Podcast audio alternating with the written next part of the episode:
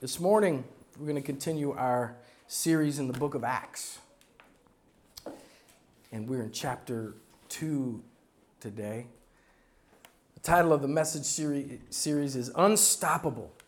The story of God working, moving through His church, through His Spirit, taking the good news of the message of Christ to the world. Here in the book of Acts. Um, and that's why you and I are here this morning, because of what took place here. I've been in, introduced to something um, lately in the last few years of my life. Um, maybe you've heard of it. It's called the um, multiverse. Does anybody know what I'm talking about? yeah, um, it's just another way of me to feel dumb. Because I try to, I go to some of these movies. It's an Avenger thing, right? As far as I know. I go to these movies with my kids, you know, trying to be a good dad and everything, and they're switching between these verses, universes, I guess. And most of the time, I go with Max a lot because he, he really loves it. And most of the time, I'm like leaned over to Max going, What's going on? what just happened? Oh, they're in the other verse now. They, you know, Dr. whatever his name is, he goes, okay, whatever. Um, and I'm always confused by that. Um, I mean, whatever happened to just uh, just a regular movie, right? Just a simple plot. My family makes fun of me because I like rom coms, that's what they're called. this is the great time of the year for, for rom coms. Um, but I feel like I'm always lost and I always need an explanation. In this passage of scripture this morning, the second half of chapter 2, um, Peter stands up and he's explaining, he seeks to lay out what just happened. The beginning of chapter 2 is Pentecost, and the Holy Spirit came, and the, as, of, uh, as a wind, a mighty sound, and of tongues of fire, and all that. And it was a little confusing for some of them. And so some were leaning over to others saying, What just happened? What is going on here? And so Peter stands up and he is explaining to them. And so we're going to pick up a good bit of reading this morning. Uh, but Acts chapter 2, we're beginning in verse 14. And you can follow along in uh, your Bible or device, or it'll be on the screen here as well. Reading from the English Standard Version, in case you were wondering. Acts chapter 2, beginning in verse 14, says, But Peter, standing with the eleven, lifted up his voice and addressed them Men of Judea, and all who dwell in Jerusalem, let this be known to you and give ear to my words. For these people are not drunk, as you suppose, since it's only the third hour of the day. But this is what was uttered through the prophet Joel. And in the last days it shall be, God declares, that I will pour out my spirit on all flesh. And your sons and your daughters shall prophesy, and your young men shall see visions, and your old men shall dream dreams. Even on my male servants and female servants in those days, I will pour out my spirit, and they shall prophesy. And I will show wonders in the heavens above and signs on the earth below blood and fire and vapor of smoke. The sun shall be turned to darkness, and the noon to blood, before the day of the Lord comes, the great and magnificent day. And it shall come to pass that everyone who calls upon the name of the Lord shall be saved. Men of Israel, hear these words. Jesus of Nazareth, a man attested to you by God with mighty works and wonders and signs that God did through him in your midst, as you yourselves know, this Jesus, delivered up according to the definite plan and foreknowledge of God, you crucified and killed by the hands of lawless men. God raised him up, loosing the pangs of death, because it was not possible for him to be held by it. For David says concerning him, I saw the Lord always before me, for he is at my right hand, that I may not be shaken. Therefore, my heart was glad and my tongue rejoiced. My flesh also will dwell in hope, for you will not abandon my soul to Hades or let your Holy One see corruption. You have made known to me the paths of life. You will make me full of gladness with your presence. Brothers, I may say to you with confidence about the patriarch David that he both died and was buried, and his tomb is with us this day. But therefore, a prophet, being therefore a prophet, and knowing that God had sworn with an oath to him that he would set one of his descendants on the throne, he foresaw and spoke about the resurrection of the Christ that he was not abandoned to Hades, nor did his flesh see corruption. This Jesus God raised up, and of that we are all witnesses. Being therefore exalted at the right hand of God, and having received from the Father the promise of the Holy Spirit, he has poured out this that you yourselves are seeing and hearing. For David did not ascend into the heavens, but he himself says, The Lord said to my Lord, Sit at my right hand until I make your enemies your footstool. Let all the house of Israel therefore know for certain that God has made him both Lord and Christ, this Jesus whom you crucified. Now, when they heard this, they were cut to the heart, and Peter, oh, and said to Peter and the rest of the apostles, Brothers, what shall we do? And Peter said to him, Repent to them. Repent and be baptized, be baptized, every one of you, in the name of Jesus Christ for the forgiveness of your sins, and you will receive the gift of the Holy Spirit. For the promise is for you and for your children and for all who are afar off, everyone whom the Lord our God calls to himself. And with many other words, he bore witness and continued to exhort them, saying, Save yourselves from this crooked generation. So those who received his word were baptized, and there were added that day about 3,000 souls. Let's pray. Lord God, speak through your word. Thank you for this account. Thank you for the pouring out of your spirit. Lord God, teach us this morning. Holy Spirit, speak in a way that I could never speak. Change our hearts, change our minds, draw us closer to you. In Jesus' name, amen. So, the title of today's message is What's Happening? And this is not going to be uh, an end times message or a geopolitical Middle East explanation or history lesson. That's not what I mean by what is happening. That's a small view of what is happening.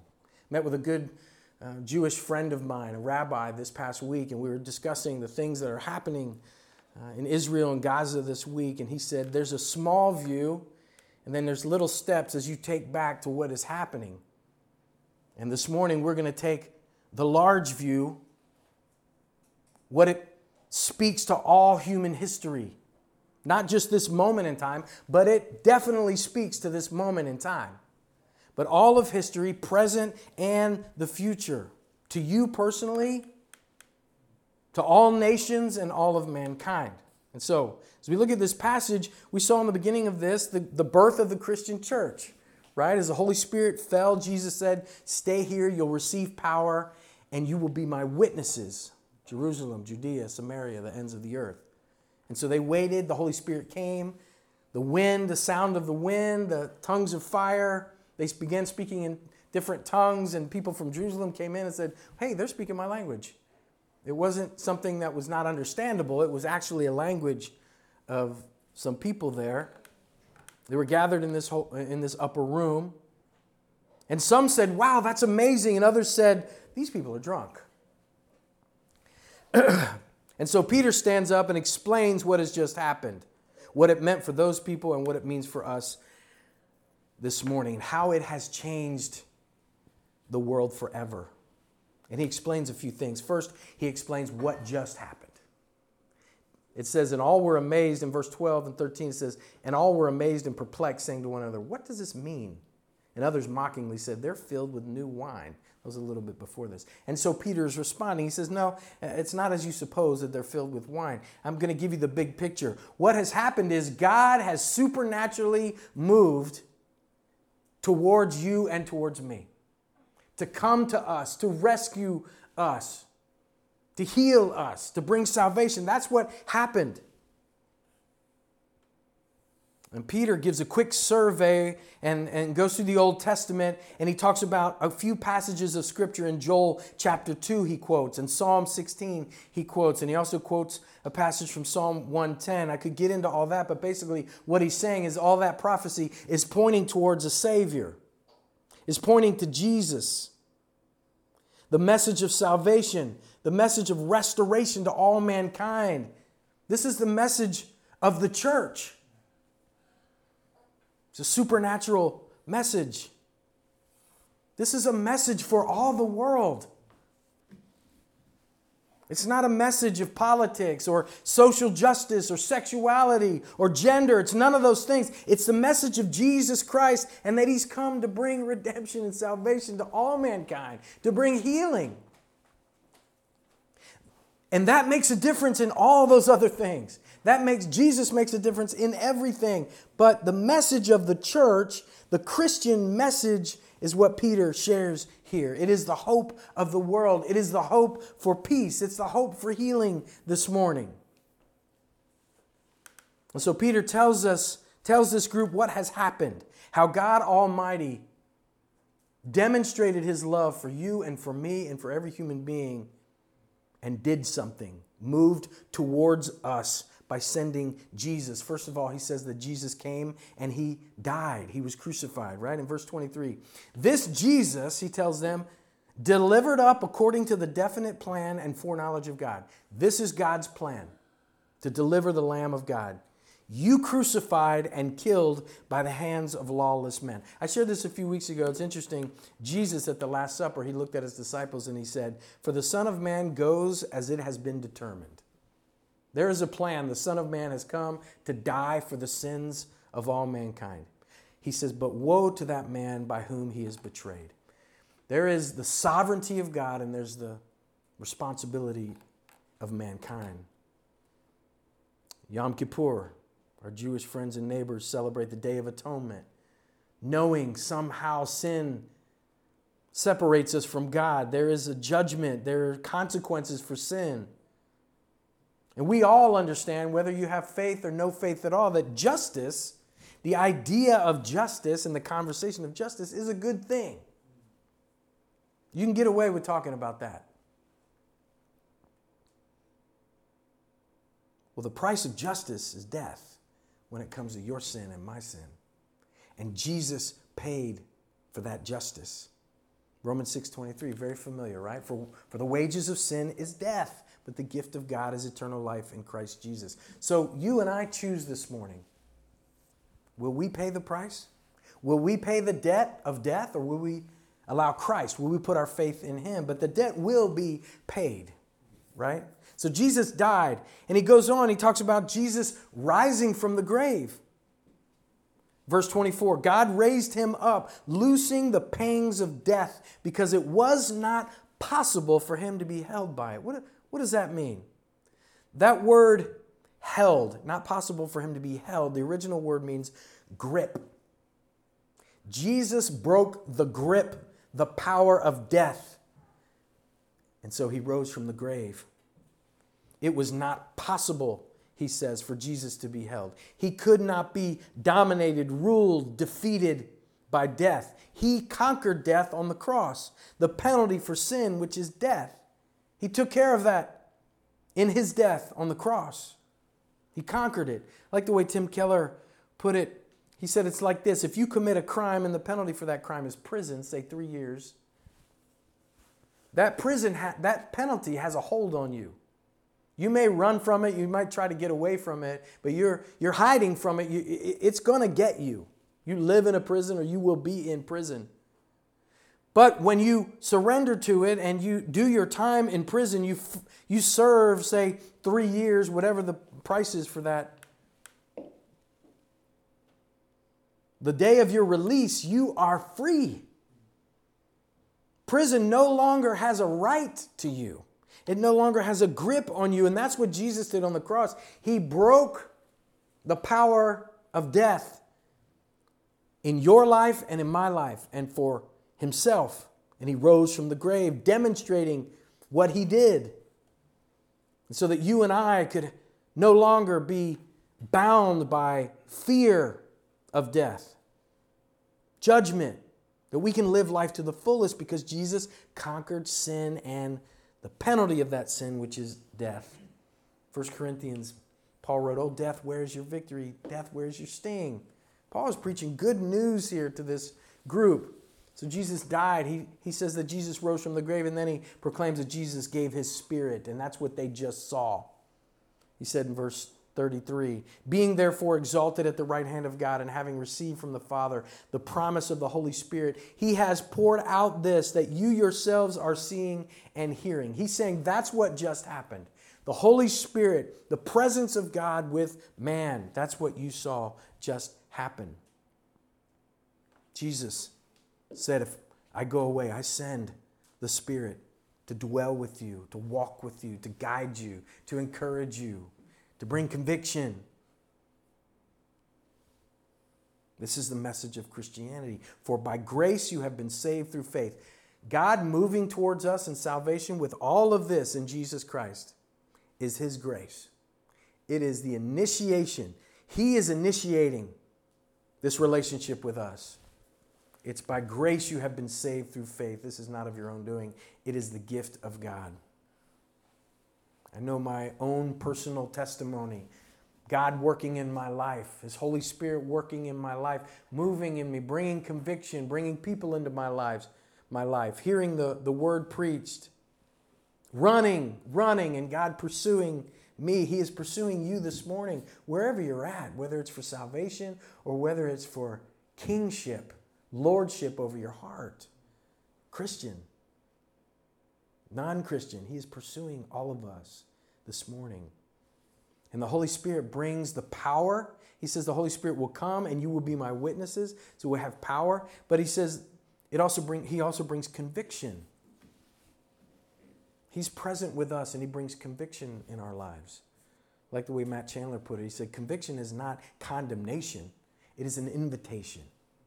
When we have conviction of sin, it's an invitation to live life to the fullest, not be bound by those prisons. So Peter goes through all this and explains what just happened is, is kind of a big deal. And then he says, he talks about what happens now, right? In verse 37, it says, Now when they heard this, they were cut to the heart, and they said to Peter and the rest of the, of the apostles, Brothers, what shall we do? What happens now? We've heard the message. Now what? What's the appropriate response? How do we react? Well, Peter says, well, join the church, start going every week, tithe. No.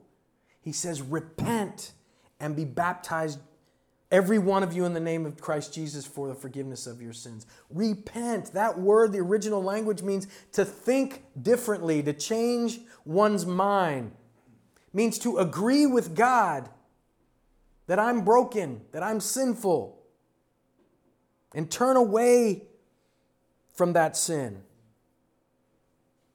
Jesus, it says in Matthew chapter 4, verse 17, from that time on, Jesus began to preach what? Repent, for the kingdom of heaven is has come near. Turn away from the way that you are living, from the way that you are being Lord over your own life. This seems to be a place where a lot of people push back. We know we're broken. We know we're hurting. We know even that we do the wrong thing sometimes, even if we don't want to call it sin. But giving over control, that's a little too far.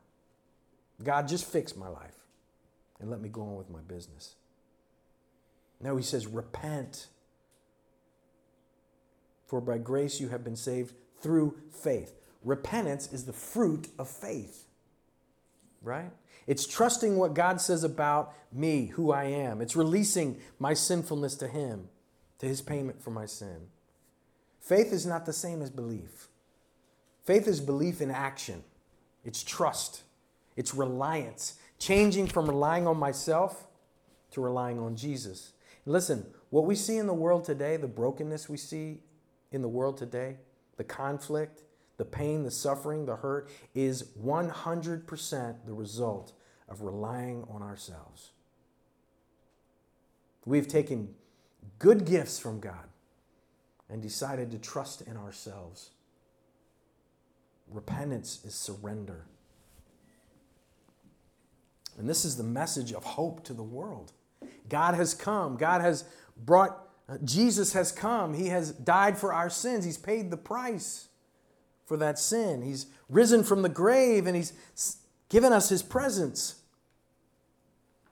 Too often we make it a little bit too confusing or we send mixed signals to the world as Christians and as the church. And this is, he's talking to the church here. He's sending out the church. We make the gospel kind of confusing or not the gospel at all. We leave out repentance. But people know they are broken. I have a good friend who uh, he is he's since become a Christian, but at one time he was lost and he just started kind of, he sensed the Holy Spirit. He sensed something in his heart telling him he needed God and he started going to churches. He said he went to a church in this neighborhood and he walked in and he said the whole thing was just trying to make me feel comfortable. I could just tell they're like, hey, yeah, you're good, whatever, you're good, we're good, everybody's good. And he said, inside I was broken. I said, I'm not good. I'm not okay. The world is desperate to hear the truth. Jesus is the truth. The gospel is the truth.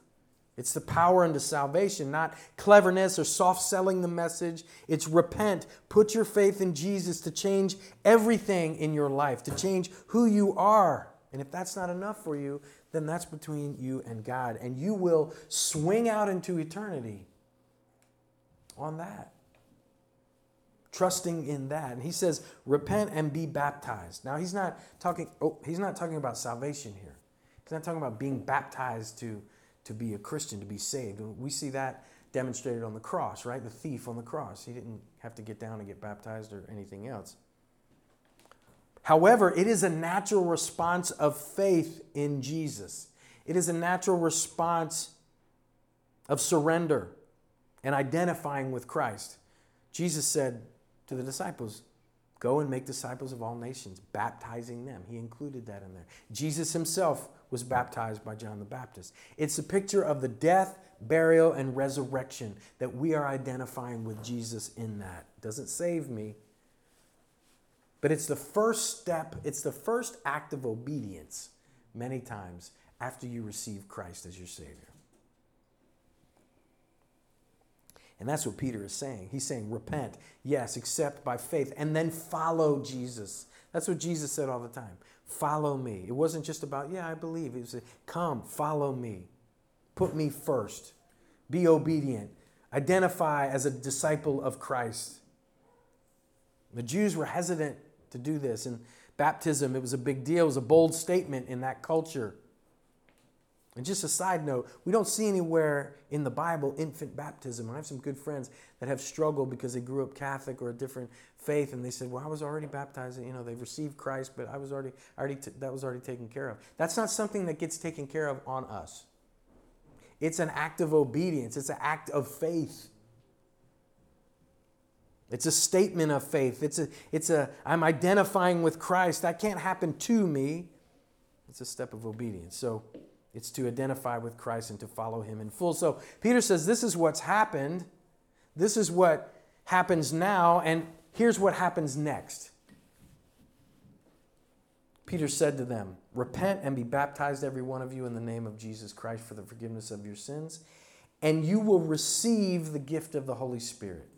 This happens to a Christian. We receive the Holy Spirit as a gift from God upon conversion. This is what they were perplexed about when they saw this demonstration.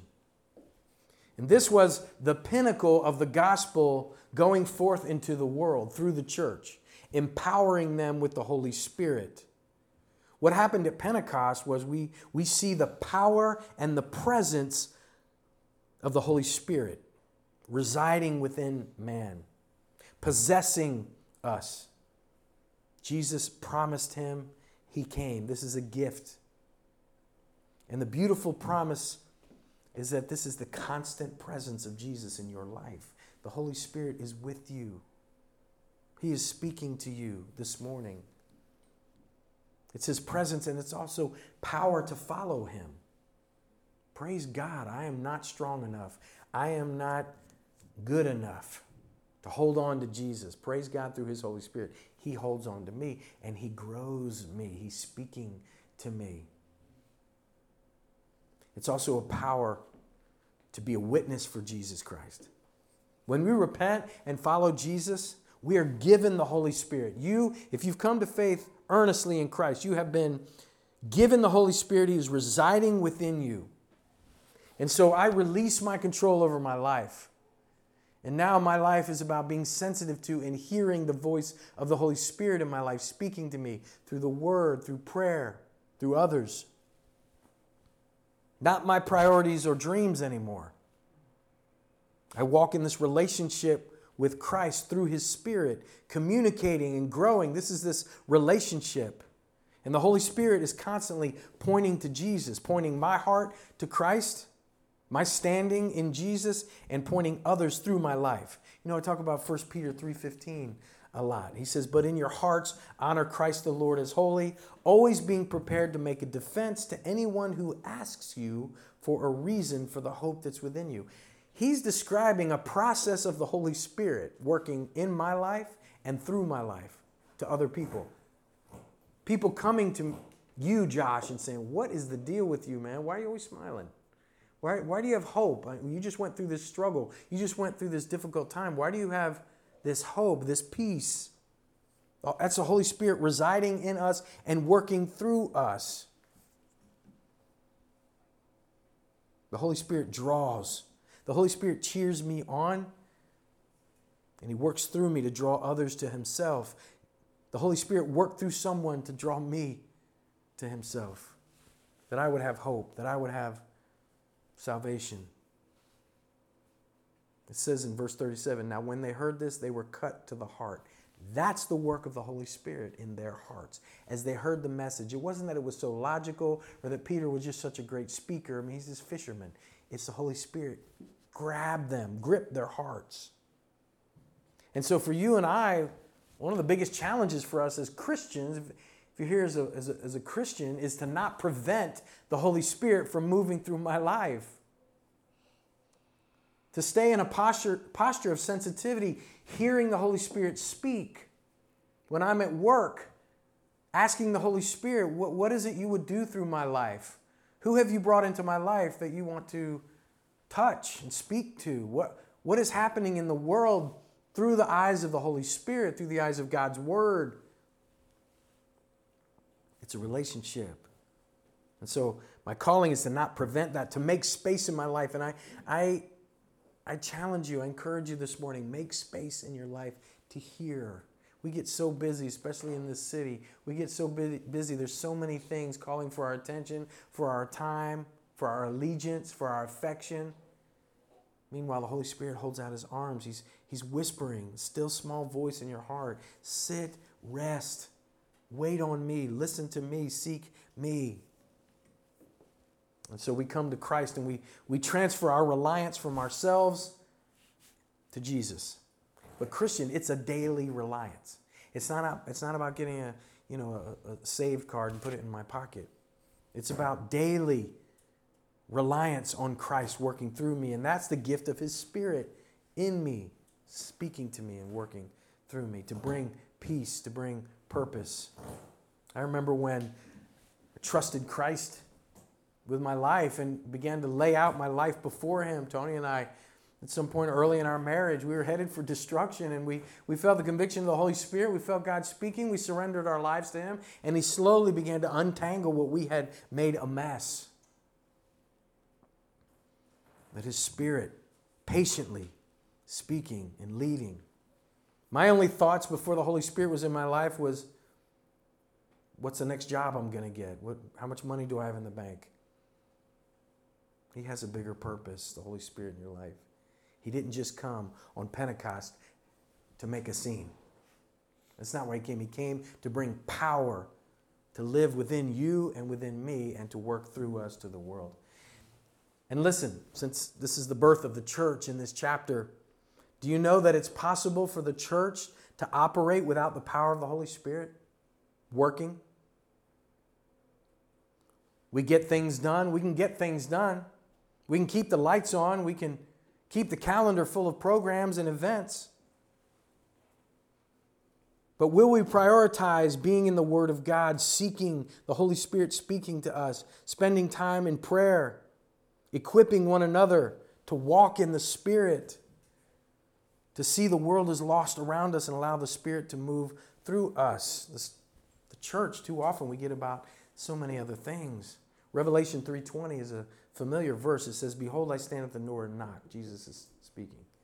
If anyone hears my voice and opens the door, I will come into him and eat with him, and he with me. That wasn't written to the lost world. That was written to the church of Laodicea. That was talk, talking to the church.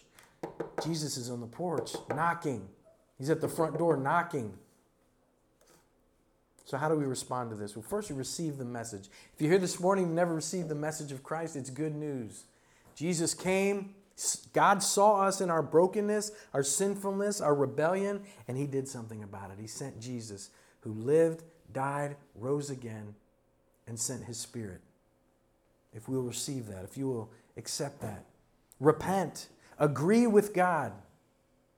When He brings conviction, respond by faith. Relinquish control of your life. Relinquish control of trying to be good enough, right? Christian, relinquish control. you may need to repent this morning on being in control.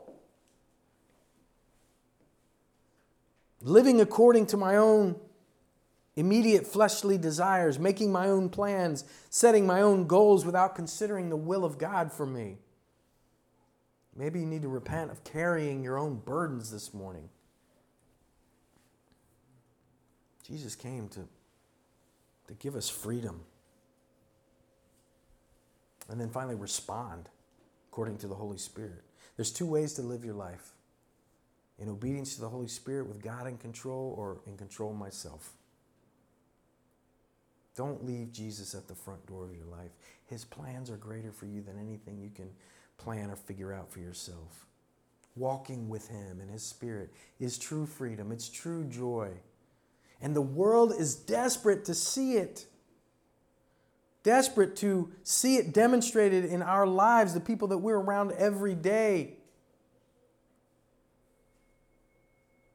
Hope and peace and joy only Christ brings, and He has chosen to work through His Spirit through you and through me. In the rest of chapter 2, we're going to see what it means being the church of Jesus Christ. The rest of this next week, actually, in two weeks. What it looks like to belong to Him and follow Him together as a community. Not as an institution or an organization, but the living, breathing, growing body of Christ under control and empowered by the Holy Spirit, right? Listen, don't take the bait. Right now, there's so much going on in the world. Don't take the bait of clicks and likes and debates. Keep Jesus at the forefront of your life and at the forefront of the message of hope that you have. He alone makes a difference. He alone brings true peace, true joy. The headlines do not affect the message of Christ. The truth is same yesterday, last week, and the week before, and the weeks to come. Jesus Christ changes everything. Let's pray.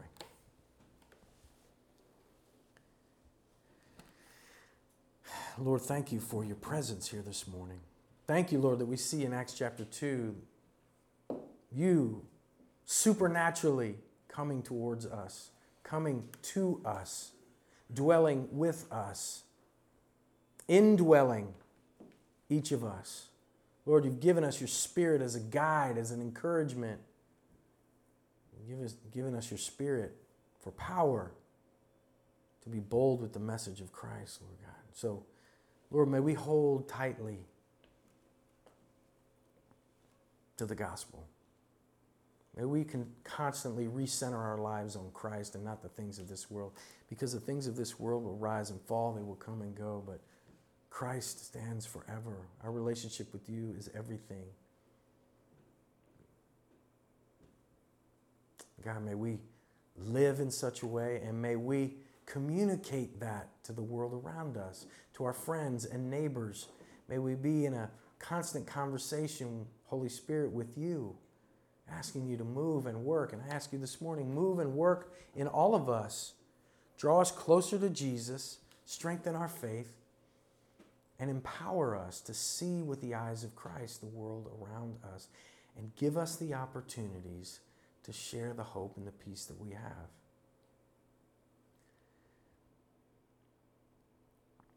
And Lord, this morning we also come with heavy hearts. God, there are those that are grieving around the world this morning. We grieve with them. Your word tells us to grieve with those who are grieving. There are those this morning who are separated from families, those who are uncertain of their safety or in fear of their lives, for their lives. Lord, you see and you hear those this morning who have had their children and parents and loved ones kidnapped, killed. God, we live in a world of brokenness and suffering. And today, this day, in Israel and in Gaza and in New York City and on the Upper West Side, we see it on full display. More and more death and destruction and brokenness. We know there is no victory in this conflict on our own. We know that there will be no peace. There is no peace. There is no plan that will produce peace. There's no war that will achieve peace. There's no hope for peace today or tomorrow apart from you, apart from your provision for peace in this fallen world and in our broken hearts. You have provided peace with God, peace with one another, peace that passes understanding, and that is eternal. And so we approach your throne of grace this morning with broken hearts, but with confidence, looking to you for mercy and for grace to help in this time of need, Lord God. We echo David in the Psalms that some trust in chariots and some trust in horses, but we trust in the name of the Lord our God because it is you, O Lord, who makes wars to cease it is you, O God, who breaks the bow and shatters the spear. It is you, O God, who says, Be still and know that I am God. I will be exalted among the nations, I will be exalted in all the earth. So, Lord, we come, we ask, we cry out to you alone. Have mercy. Bring healing. Bring comfort restoration. Be exalted, oh God. Reunite, restore, draw, pierce the darkness, God, of every heart. Shine your light. With the power of your Holy Spirit, call those who know you and you have called us to go, to share to shine your light in the darkness that's all around us and in men's hearts and minds. There is no peace apart from Jesus. May we be faithful in taking him to a broken and desperate world. In his name we pray.